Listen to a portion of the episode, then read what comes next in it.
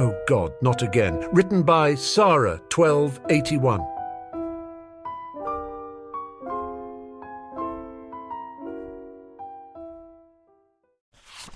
Chapter 33.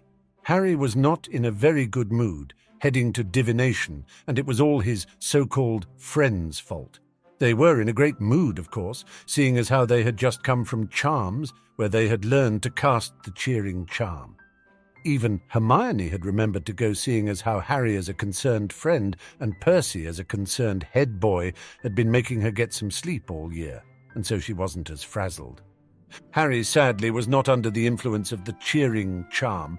He had partnered with Hermione while Ron and Neville teamed up, and Hermione had somehow gotten it into her head that the thought of an extraordinarily cheerful and hyperactive Harry was a bad thing or something, and refused to cast it on him.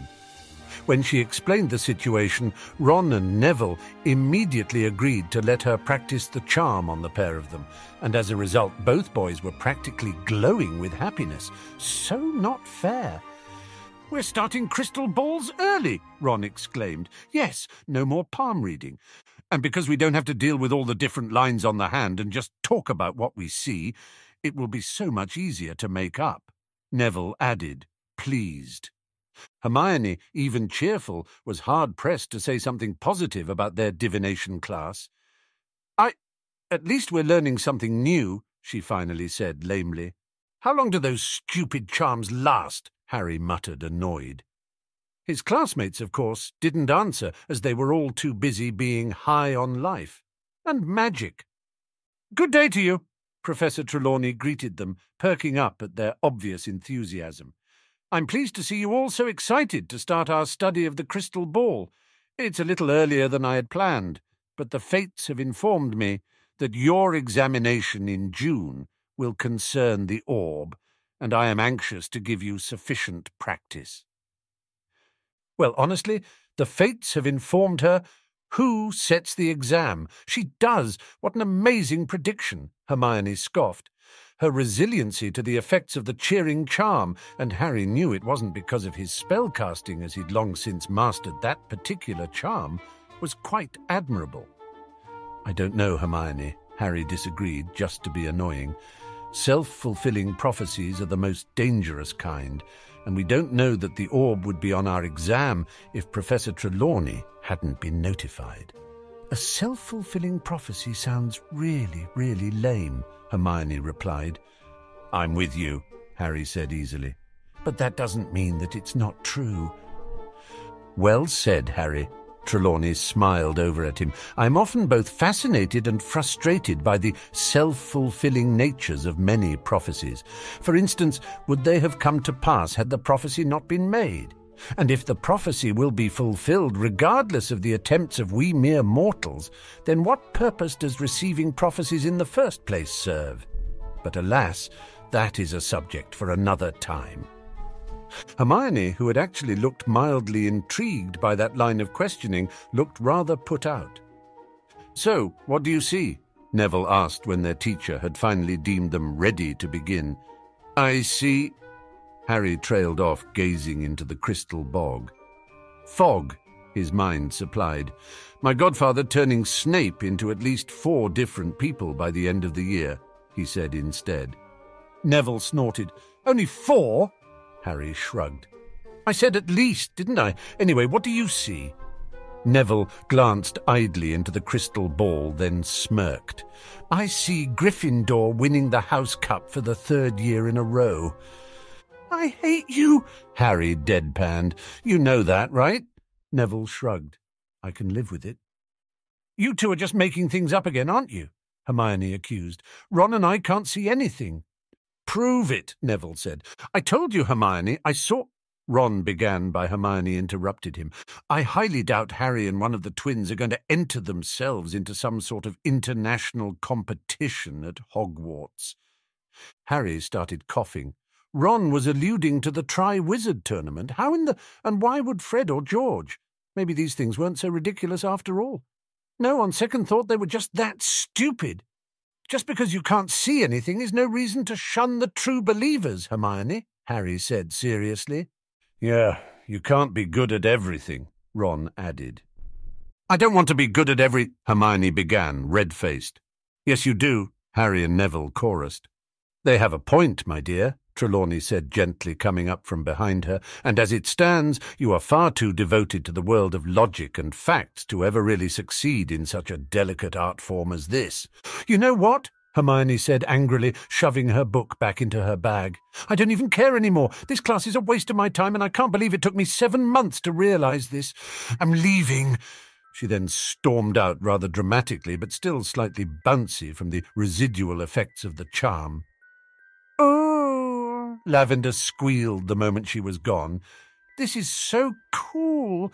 You told us that around Easter one of our numbers will leave us forever." And she totally did. "Isn't that a little hasty?" Seamus asked.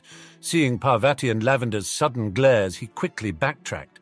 "I mean, not that I don't have absolute faith in divination and everything, but she just stormed out of one class. I can't really imagine that Hermione Granger, of all people, would willingly drop a class, especially before exams, and especially considering the fact that she's using a time-turner to get to all of her classes on time in the first place." "I suppose you have a point," Parvati said grudgingly. "But on the other hand, the prediction is right so far. What are the odds that it's just a coincidence?" "Besides," Dean added, "Hermione basically told us all that she's not coming back. If she does end up returning, it would be really embarrassing for her, and considering that she never liked this class anyway and spends a lot of time with Harry, who we all know would never let her live it down. I think it's safe to say that she won't be coming back anytime soon."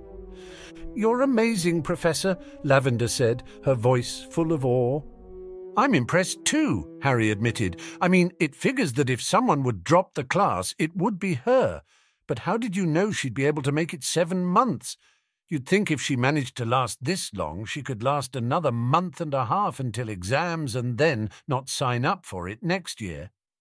When you have had as many years of experience with the inner eye as I have, you too will be able to remove logic from your interpretations of future events," Trelawney said dreamily. Harry grinned. "Can't wait." Ron paled and started shaking.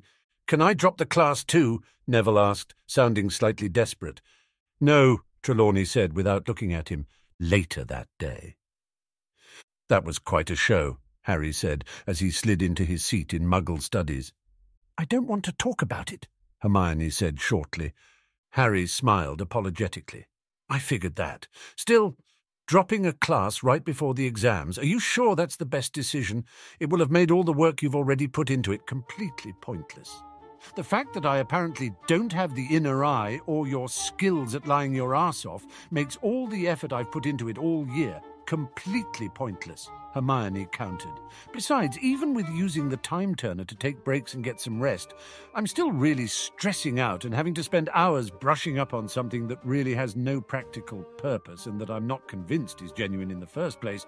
Just seems rather a bit too much, really." "You do realise that now half the class is convinced that Trelawney made a prediction, right?" Harry said, grinning a bit. Hermione cocked her head, confused. "No, why?" "Apparently our first class, she told us that one of our number would be leaving forever or something like that. I think she was talking about dying, as I'm fairly certain that was before she decided I wasn't doomed after all.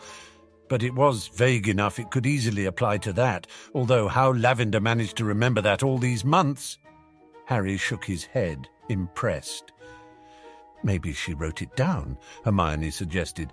"Maybe," Harry conceded. "Hi, Theodore." "Why are you talking to me?" Theodore Nott asked, sounding bored. "Again? Because you're the one person I've found aside from Professor Snape who doesn't like me," Harry explained. Theodore snorted. "That's what you think." "Well, that's this obvious about it," Harry corrected. "And as for the people I don't know, well, I don't really care what they think, as long as enough of them like me well enough to do whatever I tell them to do."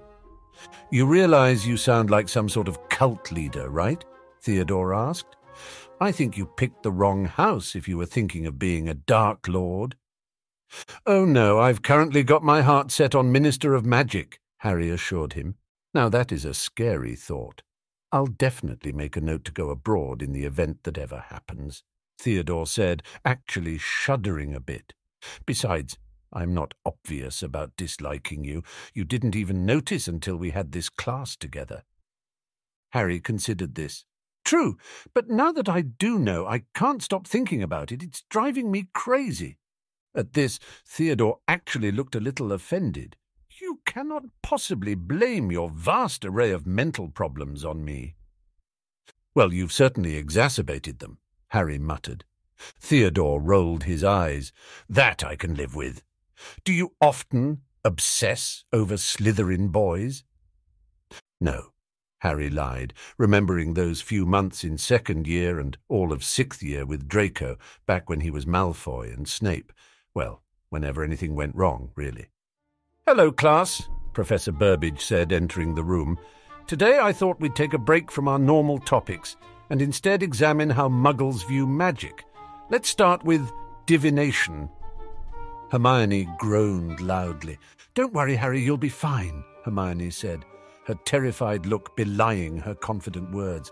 I know I will, Harry said, spreading some margarine on his toast.